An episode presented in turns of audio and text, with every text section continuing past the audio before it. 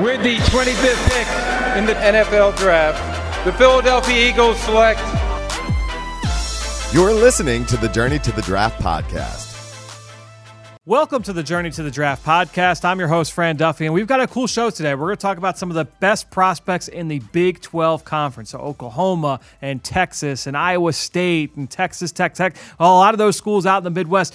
We're going to be talking about those here today with Tony Pauline and Ben Fennell in Draft Buzz. And then we wrap it up. We've got a good question uh, from you at home. So we'll get things going here. I will let you guys know. Number one, college football season's right around the corner. The best way to support this show, go give us a rating, leave us a comment wherever you listen to podcasts. If you're not already subscribed, go and hit that subscribe button. We will be hitting you with content each week here throughout the college football season, always with an eye towards the NFL draft. Whether you're an Eagles fan or a fan of another team, we're covering this from a big picture standpoint, looking at these guys as they prepare for next April's draft. So uh, this will be a lot of fun over the course next year, uh, over the course of the next few months. This is the second year in a row we've done it all through the college football season. I've got a lot of stuff planned for you guys, different kinds of guests. Really, really excited for a different show structure as well as we get closer and closer to the fall. All right, let's get things going here. Draft Buzz, Tony Pauline, Ben Fennell. We're talking players in the Big 12.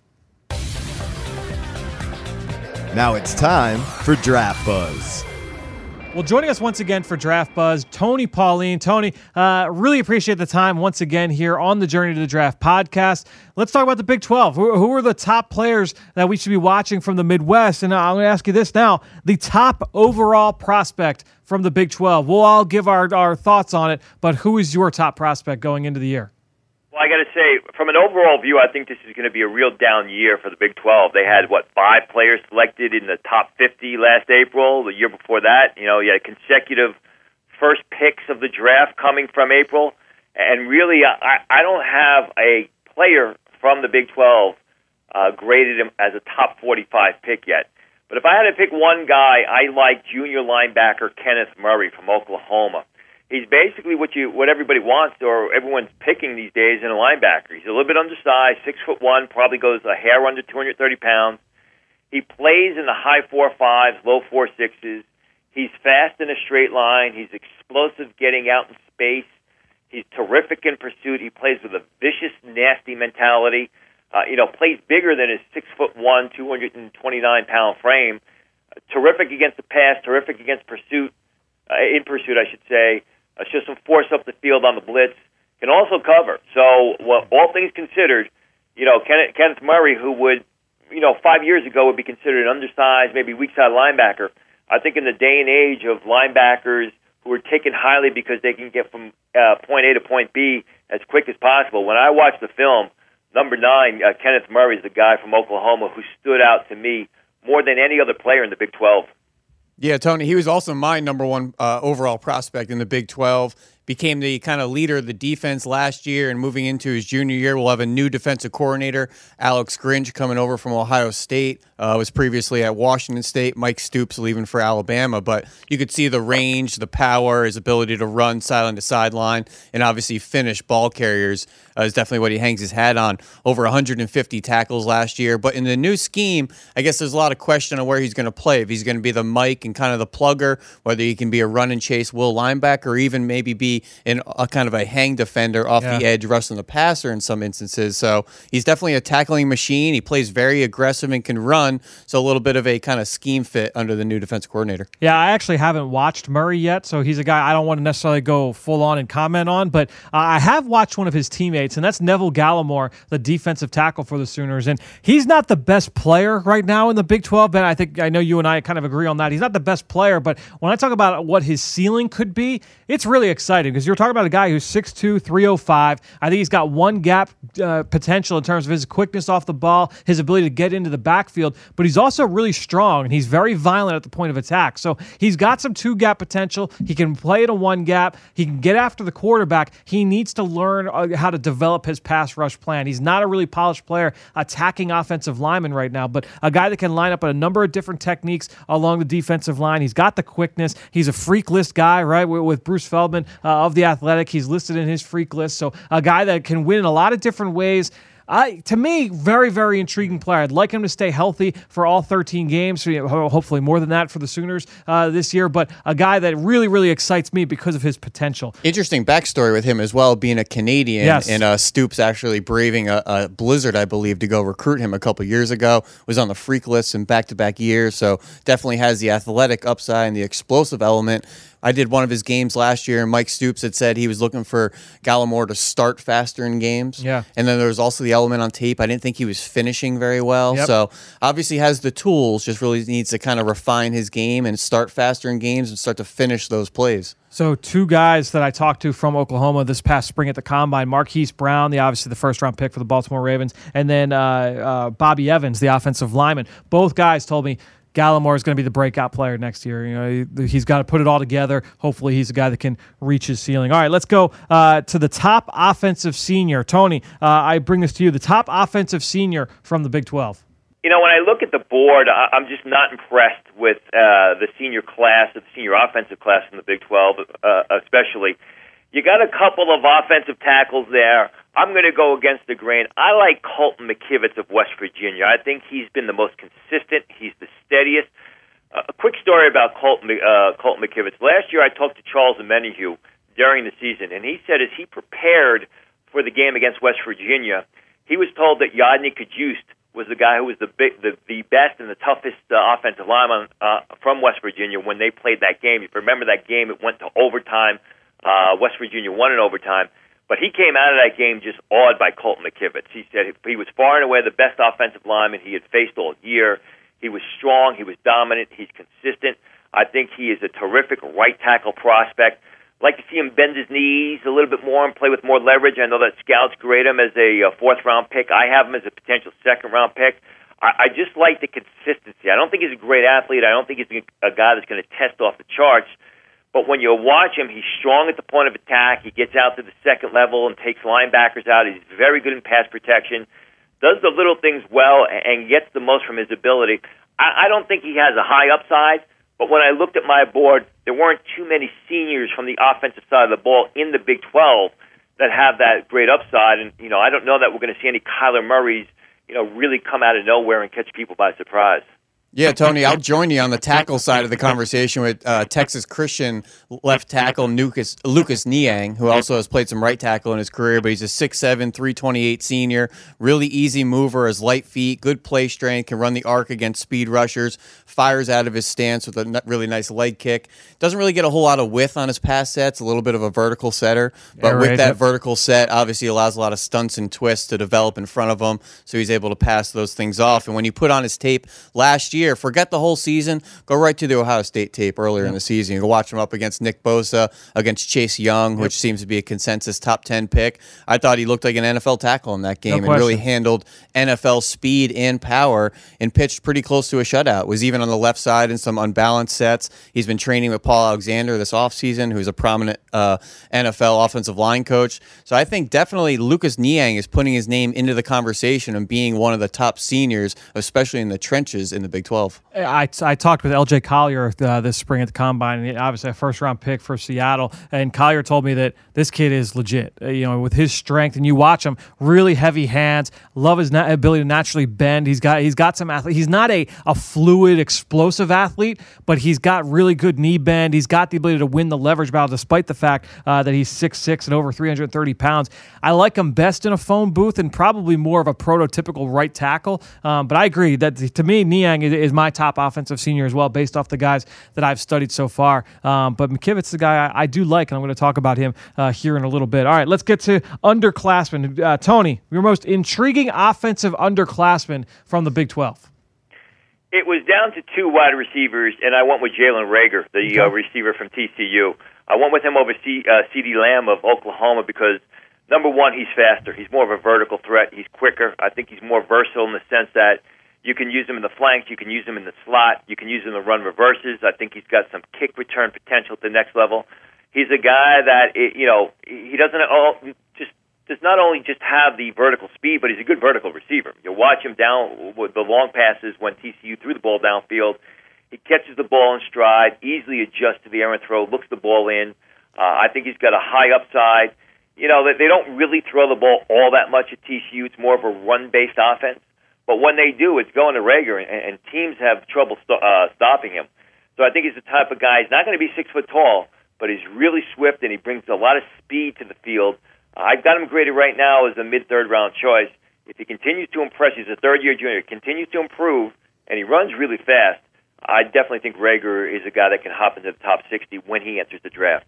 I believe Bruce Feldman had him under four three. I think it was like four two nine, uh, which is you know scary speed. And, I, and Tony, it's funny you say that. I actually had both CeeDee Lamb and Jalen Reagor as the two guys that I would have liked to talk about. So I'm glad you brought up Reagor. Uh, if you know to steal a, a scouting term that people will say, you know, I've got them both on the board. They're they're both of the the tags are touching. I've got them really really close, and I really like CeeDee Lamb a lot. Reagor uh, is a guy really explosive, and I think he's I think he's a better route runner than Lamb is right now. I give Lamb the edge uh, in terms of his toughness and play strength and his ability to play the ball in the air. Um, but really, you look at Reagor, he's got the ability to be a gadget guy as a minimum. I think he's got the ability to be a vertical receiver. Wasn't really given the opportunity to do that as much. I thought the quarterback play was a little inconsistent with TCU last year, but he he shows some advanced uh, skills as a route runner. Does a good job working in blind spots, getting corners to kind of flip their hips, and he can win the leverage battle downfield. He does a great job attacking and pushing the vertical stem, uh, trying to create that initial separation.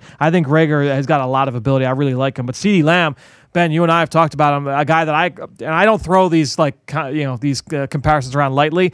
He reminds me of Nuk Hopkins, like because of the way that he plays the ball in the air. He's not the biggest guy, 6'2", 189, but his ability to just go up and win is it's unique. Yeah, you could see obviously the body type comp with the Nuk Hopkins there being a little bit under six three and kind of having that long uh, upright frame with long arms and can play above the rim, make some incredible catches along the sideline just as well. Yep. Uh, all right, so to Ben, who do you got? Lamb is he is a terrific downfield blocker. Yeah, I, I mean, in that spread offense, uh, when, where they throw a lot of receiver screens. Uh, Kyle, Kyler Murray was running the ball. If you really watch the film, there were a number of times where Lamb was able to get significant uh, and important blocks down the field, seal open the running lanes for the ball carrier, Sermon, or uh, even Kyler Murray. Who's yours, man? So my intriguing offensive underclassman. As much as I wanted to talk about Grant Calcaterra, the big move Yeah, tight end at. Oklahoma, You've been talking about him since he was a reminds me a lot of a Zach Ertz or Tyler Eifert's. Made some really impressive catches in the red zone. Just threw that in there to try to talk Sure. about him for a second. But I'll stay in the receiver category with you guys and go with Oklahoma State receiver Tylan Wallace. Another good one. He- another one from that impressive 2017 recruiting class with Henry Ruggs, Jerry Jeudy, Sinault. Very deep recruiting class in 2017, but he's six foot, 185, had 1,400 yards last year, 12 touchdowns. Lines up primarily on the offense's right side, rolls off the line of scrimmage, good at beating press coverage. And for only being six feet tall, he makes some very impressive catches at the catch point, maneuvering along the sideline. Uh, very competitive at the catch point, will open up on some back shoulders. A lot of great catches over the middle of the field, some digs, some daggers. Will take some hits on slants. Very impressive with his play strength, considering he's only six foot and under 190 pounds. But when you start looking at these numbers, 10 yard receptions, he had 63 last year, most in the country. 20 yard receptions, he had 25, second most in the country. This is an explosive receiver that can win down the field. My one question going into 2019 is the quarterback, mm-hmm. Taylor Cornelius, who made a lot of those big throws to him last year, is not there anymore. They have two quarterbacks working it out right now that are a little bit undersized. So I'm just a little bit concerned about their ability to get the ball to him down the field. But 1,400 yards, 12 touchdowns, a bit of a one hit wonder, but obviously has the upside and the ability. All right, well let's uh, let's flip the script here. Let's go over to the defensive side. Tony, the top defensive senior in the Big 12 is On my board, it's AJ Green of Oklahoma State, the cornerback, a guy who I have just seen consistent progress the past two years. He's got NFL size, six one, one ninety five. He's going to run in the four fours. A lot of scouts have him graded as a potential early third round pick. I think right now he's a top 60 selection. He's got terrific ball skills. If you watched the game against Texas last year, he hammered Collin Johnson, who had major size advantage on AJ Green. I think he's very good making plays with his back to the ball, which is something that is unusual for college cornerbacks. He's able doesn't do a lot of face guarding, gets his head back around to locate the pass in the air, knows what's happening, has good football instincts besides the size and the ball skills. I, I think when you look at the importance of cornerback, when you look at his size, if he takes his game to a next level, which I think is absolutely possible, especially in that conference, I think you could see AJ Green as a potential top 45 pick next April. Yeah, I'm going to stay at the cornerback position. I'm going to go with Jeff Gladney and a guy that you know comes in with a pretty high billing. You know, he was on Bruce Feldman's freak list. You know, he had him at a 4.34 40, squatting 620, uh, benching 400 for a 183 pound corner. Uh, it's pretty impressive numbers. But um, you you watch him. I don't know that he's got. I don't know he plays to that speed, and so that's probably one of my big concerns with him going into the year. But this is a quick kid who really excels in off coverage. He's a really smart zone defender, uh, and he's he's pretty competitive too. So I look at Jeff Gladney as a guy that look. I don't know that I'm looking at, the highest upside, maybe not even a first or second corner, but a guy that I think could come in and be a third corner for a team, whether it's an, an, on the outside or from the inside. I think he's got a skill set that transitions well to the nickel. Was second team all conference a year ago. My guess is uh, with the clout that he's kind of built up, he'll probably be first team all Big 12 this year. You know, it's kind of tough to find a defensive senior. It doesn't yes, seem it like it's as deep of a group this year. There isn't that stud edge rusher or, you know, a corner on the back end. AJ Green is a guy I really liked, 11 PBUs last year, four picks the year before. You could see the ball skills.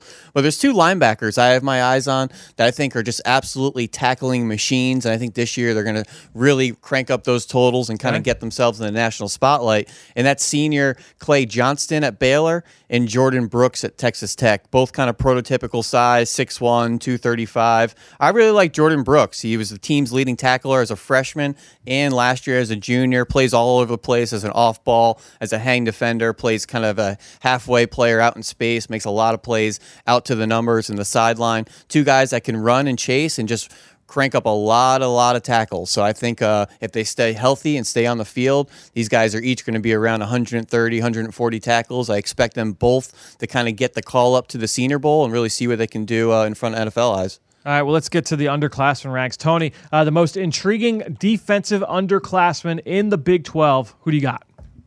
I like Tre Norwood of Oklahoma. I'm going to go back to the cornerback position. He's got average size, goes about, well, he's a tall guy, but he's a little bit thin but he's got terrific speed. He's very effective facing the action. You can use him backed off the line of scrimmage. You can use him in zone. He covers a lot of area. His play has been a little bit spotty, but when he's playing at his upper level, he's a guy that shut down opponents. Does have some lapses in concentration. Only going to be a third year junior, so I, when I was watching him last year, was a second year sophomore in a in a uh, defensive secondary that was really loaded a year ago at Oklahoma. A couple of guys have moved on. Uh, so I think he's going to move into the starting spot on a consistent basis, play with the first team this year. I like his upside. I like his athleticism. Just a matter of, of Tre Norwood of Oklahoma polishing his ball skills. All right, well, I'm going to go uh, back to TCU, and it's a team obviously defensively they're they're known right under under Gary Patterson. They're known for their defensive talent. Uh, I'm going to go with defensive tackle Ross Blacklock, who really you know, coming into last year, he was going to be a redshirt sophomore in 2018. Then he suffered an injury during, uh, it was about a year ago. It was during preseason camp. So he missed all of last season. Comes back this year. I went back, uh, Ben, you and I recently watched him from 2017 you know, a lot of people, and I said this to Ben as I was watching, a lot of people really love Derrick Brown, right, from Auburn, a guy that uh, a lot of people feel is a first round pick. I think their games are pretty similar in terms of what they bring from, uh, you know, the the positives and negatives. And I look at Blacklock, 6'4", he was listed 329. Apparently, he's lost a bunch of weight, so we'll see what he looks like uh, this year in terms of, uh, you know, his skill set. But a guy that I thought was really strong at the point of attack, has the ability to win in the run game. Want to continue to see how he can do as a pass rusher, and can he offer that kind of a value? But uh, a guy that to me is a very, very intriguing player, and a fun player to watch. I, I, liked him a lot on tape. Yeah, it was previously listed closer to 330. Apparently, he's playing closer to 300. Yep. Uh, which is great to see after you know having a year long injury. Sometimes those weights can really go up and down, and uh, I'm glad it's for the better. But yeah. uh, seems to be a bit of a changing of the guard there at TCU mm. on the defensive side of the ball. We, like you had mentioned, watched some tape of Blacklock from 2017. Arkansas tape, Stanford tape, two very pro style offenses that against I thought good he linemen too. And he was a true freshman, and I thought he really handled himself pretty well against those big offensive lines. But I'm going to stay on the D, uh, the TCU trend here. And now that we have L.J. Collier gone, Ty yep. Summers gone, Ben Banogu gone. That's 18 sacks from last wow. year gone off the defense. Obviously, Blacklock is going to get a couple of those, but they had a guy step up last year in place of Blacklock in Corey Bethley. Okay. He's a junior. He's 6'2", 290. He had five sacks last year, 10 tackles for loss. He'll play some one tech, he'll play some three tech. But when you really watch this kid in a vacuum, he's got great balance, he's got great hand usage, he's got a variety of tricks in getting after the passer. Definitely more of a pass rush upsider than a run stopper. Plays a great effort, hustles to the ball, will chase plays down the field. Just a guy that really flashed on tape in the trenches there. Being 6'2, 290, he moves a little bit better than some of those run pluggers on that front in Gary Patterson's defense. I just think there's production to be had this year on that defense. And I think guys like Blacklock and Bethley are going to really increase those sack totals, and they could have two double digit sack guys in these two players. Yeah, it's uh, going to be interesting to see that new look TCU defense this year up front. All right, Tony, uh, the biggest sleeper in the Big 12. Who you got for the 2020 NFL draft? I'm going to give you a twofer, actually, both from the University of Texas, both in the defensive uh, back seven. Brandon Jones, the safety, a guy who I've liked for a couple of years now. Some scouts grade him as a uh, six rounder. Some have him as an early second rounder. Right now, I got him as a third round choice. Decent size, 5'11", 200 pounds. Uh, plays the run tough. Very good against the uh, against the pass. Not a, not a guy that's got great ball skills. A safety you're going you're going to consider moving over, over to cornerback. But he has the range and he has the ability to play free safety to go sideline to sideline and doesn't make bad plays when the ball's in the air. And then his teammate, outside linebacker Jeffrey McCulloch, who you know, scouts graded as, as a street free agent, but when you watch him play, six foot two, 245 pounds, runs and plays in the four sevens, a smart guy, very instinctive, very explosive, covers a lot of area in, on the field, very, very good in space, solid against the run, but also gets good depth on uh, his pass drops. I've seen a couple of plays where you know he was he was really good when the ball's in the air. So I think McCulloch, who really has been dismissed by scouts, is a guy who has the measurables and has the ability. It's just a matter of him being more consistent. And, and Brandon Jones, if they if he pulls together a complete game, and Texas lets him do a little bit more when the ball's in the air, because te- Texas usually uses their uh, safeties sort of in a downhill zone type manner. I think Brandon Jones could also really help himself this upcoming season. Yeah, pretty good track record of Texas safeties coming out of the tier over the sure. last 10 years. But we don't get to talk about the University of Kansas a whole lot. But it's the new era over there. We have Les Miles in there as the head coach. And I'm going to talk about their left tackle, Hakeem Adeniji and he's a senior. He's 6'4", 303. He's got an 84-inch wingspan, massive arms. Started 36 games at left tackle and right tackle over the last three seasons. But he's got a new staff, new offensive line coach. They even tried him out at center in the springtime, really? okay. which he is isn't really a prototypical fit there. It sounds like he's going to go back to his spot at left tackle for the season. But he's got those long arms. He's got good strength, good grip strength and torque when he gets his hands on you. Good initial quickness and feet to run the arc. And I just really, I'm really interested to see the pairing with this running back Pooka Williams, who had a thousand yards last year, was quietly one of the more explosive and productive running backs in the Big 12, up there with Justice Hill and some of those other uh, slashers in the backfield. But I just think Adeniji isn't a guy that you know, isn't going to be on a national contending team or maybe even have a bowl game, but he's a guy that could get a call up to the Senior Bowl and really impress some scouts with his length and his size. Yeah, Pooka Williams, if he can stay on the field, you know, I know they've got some, there's some off the field issues there. Yeah. Hopefully, uh, you know, everything's okay from that standpoint. Um, but go over to a guy we actually talked about earlier, and that Tony, uh, I believe he was your number one uh, senior in the Big 12, and that's Colton McKivitz, a guy that I, I view a little, a little, bit of a sleeper because not a lot of people are talking about him. Last year, uh, you mentioned it. Everyone talked about the left tackle. I'm, i was, I actually kind of like McKivitz a little bit more over on the right side. 6'6", 310, uh, upcoming redshirt senior. I wanted to see him get stronger. He didn't have a great anchor on film, but former high school basketball player was actually all state in the state of Ohio back in high school. But light feet, knows how to use his length. I want to see him continue to improve, but uh, uh, if he can keep developing his body, I see a future starter uh, at, at uh, left tackle or right tackle. Obviously, Yodny Cajuste, the uh, the left tackle for the Mountaineers last year. All right, uh, most to prove, Tony. Who's the mo- who has the most to prove of any player, any prospect in the Big 12 this year?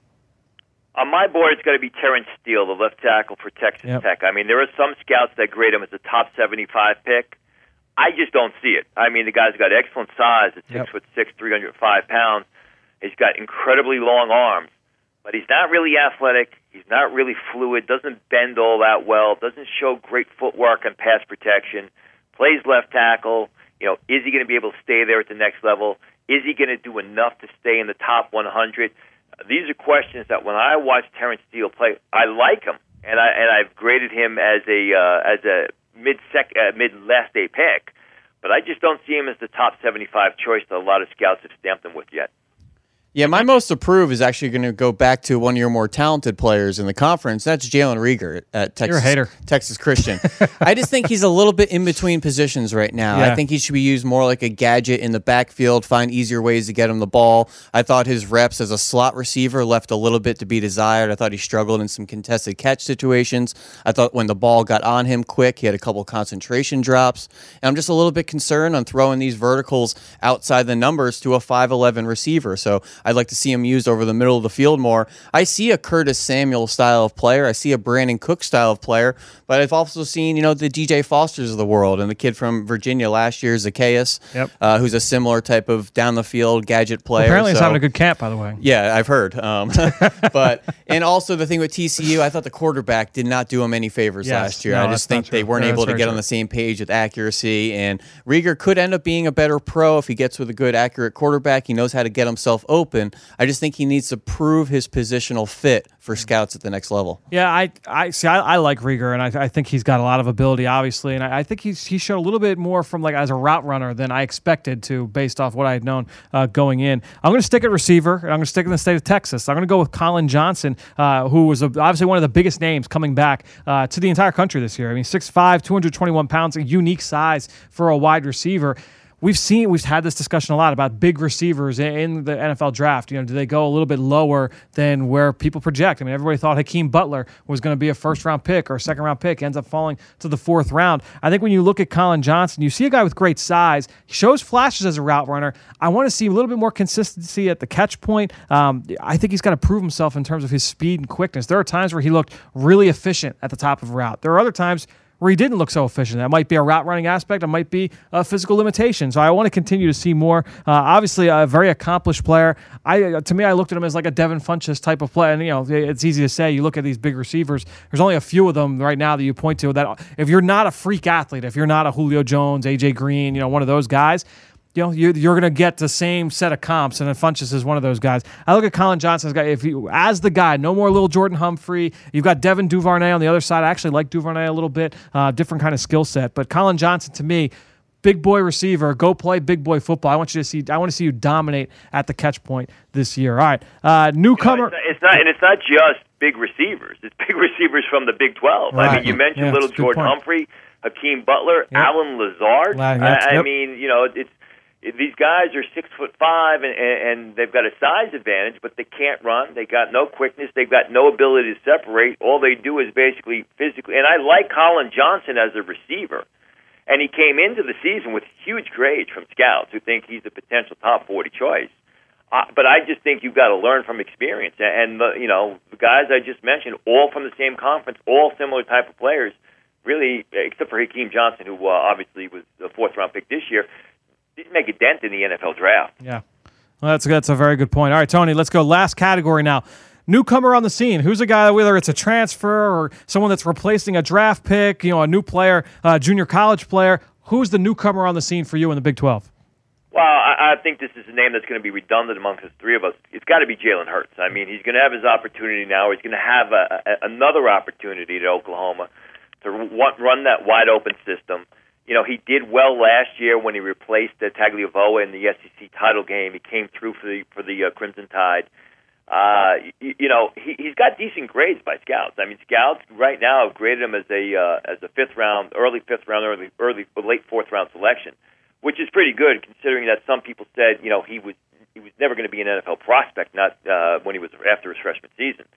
So I, I think in that system that is so wide open, and really with defenses that are not that good, especially from the pass rush point of view, you know, Jalen Hurts is, is the newcomer, and he's going to have his opportunities this year at uh, Oklahoma. Yeah, I would. To me, it's it's Jalen Hurts. I, I agree with you wholeheartedly. Yeah, there was the the SEC Offensive Player of the Year as a freshman in 2016. You know, every every list you would see from that season, he was at the top of it. Uh, you know, 6'1", just over 220 pounds. How is he going to look in this offense? Because this is a guy that I think a lot of the questions people had. Can he win from the pocket? Can he win as a thrower? Is he that kind of player, or is he a run first quarterback? Uh, that's been the the kind of the knock on him. And you watch them uh, early in his career. There's a reason why they felt confident saying, you know what, it's a national title game. This guy won us one a year ago. He took us here to the second one. Let's go to Tua. I, I think that there's something to that. I will also say, too, I, will be interested to follow this narrative with him uh, going into, into the draft next year how many people, if he puts up big numbers in this system with Lincoln Riley, will say, yeah, but let's go back to the Alabama film. Let's go back to when it was more of a pro style look. And they weren't all pro style last year, but even to the early stuff, how did he look in that kind of a system? Well, we'll see. I'm a big, big Jalen Hurts fan, though. Just for uh, to me, like one of the most inspiring, uh, you know, stories. Like if for for my son when he's older, like to say like that's how you're, uh, you know, if you want to be a good teammate, hmm. like that's what. Go look at Jalen Hurts. Read about Jalen Hurts. To me, like what he did over the last 18 months at, at Alabama that's awesome. That's great. I'm interested to see how he's getting incorporated to the offense because I don't think he's the passer of a Baker Mayfield. Or Kyler. I don't no. think his arm is as live as Kyler. I don't no. think he's the explosive athlete that Kyler was, but he's a little bit of everything there. So I'm interested to see yep. on what play personality he ends up uh, using in the offense. But I'll mix it up just a little bit. Okay. This offensive lineman, Parker Braun, is a grad oh, transfer oh, yeah. to the University of Texas, coming right. from Georgia Tech. He had started 32 of the last 36 games, was a two time first team All ACC, three time All Academic. He was a freshman All American a couple years ago. He got on Phil Steele's list as a uh, first team preseason All Big 12. So he's a guy that's going to show up to Texas. And nice pick. yeah, right. he's he, obviously he's new on the scene there. There's all these other transfers and freshmen around the country, but a grad transfer looking like he's going to come in and start right away. I think he has a chance to kind of work his name into being maybe a day two conversation offensive lineman. He would have been seen as a huge project going into the NFL if he had gone last year. Right. Now going to Texas, you know, does a lot more for his stock. Stuff. Obviously, no you could see his scheme at Georgia Tech. The triple option obviously is no more, but going over to Texas and just a different scheme will give scouts another kind of view on what he can do in NFL offenses. Well, Tony, uh, we're, we're back next week for the Pac 12, our final conference preview. Looking forward to, to chatting with you about the West Coast guys next week. We'll speak with you then. Well, just great stuff there from both Tony and from Ben. And you can count on hearing from both of them on a weekly basis this year on the Journey to the Draft podcast once again. We'll start every episode this year with our sc- Saturday scouting segment with Ben. Ben's going to be going on the road very soon here uh, for college football games every single week. So we'll be talking about not only his matchup, where he's going this week, but also who he saw a week ago, some of the other big storylines around the college football world. And then also Tony bringing the heat. He's always got some nuggets throughout the course of the calendar year. Tony brings the, is the best because he is always breaking stuff about who's going to declare, who's rising up boards. He'll break it so early in the fall that by the time the news actually hits later, people will break it again because they forget that Tony did it weeks before, or sometimes months beforehand. Tony, uh, one of the best in the biz in terms of being able to release that knowledge way before uh, the rest of the media. So, Tony, uh, always a welcome guest here on the Journey to the Draft podcast. All right, we have one question. Like I said earlier, the number one way to support the show, and really, when I say that, what does that mean, support the show?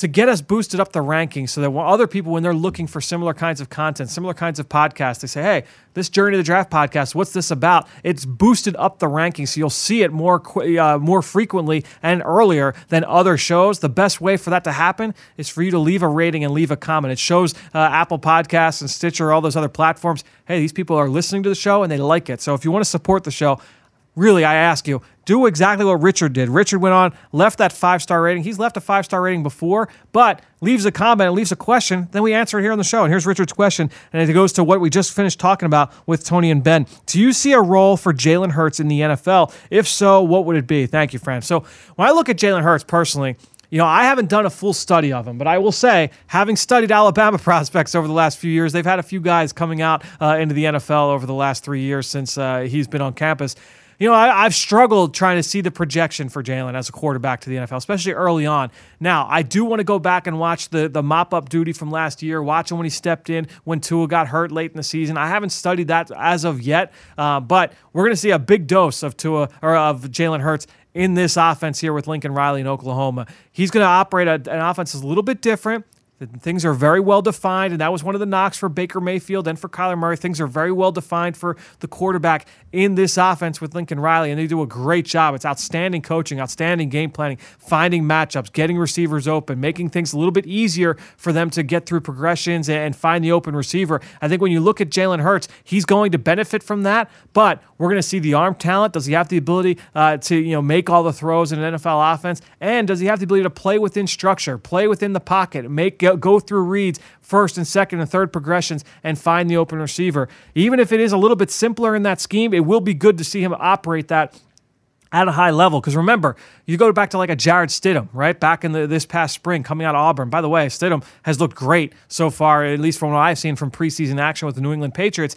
The question with Stidham was, hey, he he's operating a, an offense that in you know in NFL in NFL terms, very very simple, right? Very simple with what they were asking the quarterback to do and he didn't execute the offense always to a very high level. So that was the question. It's like, look, this guy's got all the talent in the world, but this is a simple offense and he's not doing a great job executing it. What's the disconnect here? If we could see Jalen Hurts go to Oklahoma and operate that offense at a high level, he doesn't necessarily need to win the Heisman like the two guys did in the past two years, but uh, if he can continue to operate that offense, keep that well oiled machine going with threats like Grant Calcaterra and CeeDee Lamb and the rest of the weapons there in that Sooner offense, I think that will do a lot for him. Tony said that some scouts already see him in the fourth round we'll see if you know if he goes a little bit later than that or if he's able to uh, boost his stock a little bit. That'll be one of the big storylines, of course, going into this college football season. All right, I think that'll do it. Uh, another show in the books here for the Journey to the Draft podcast. It's been a lot of fun. We've got one more conference preview next week. We're going to go out west to the Pac-12. That's where the Eagles uh, dug in for their first round pick in Andre Dillard, one of their second round picks in JJ Arcega-Whiteside. We'll see if they uh, they decide to go back out west. Who are the big players out there on the left coast? We'll talk about that next week here on the Journey to the Draft podcast.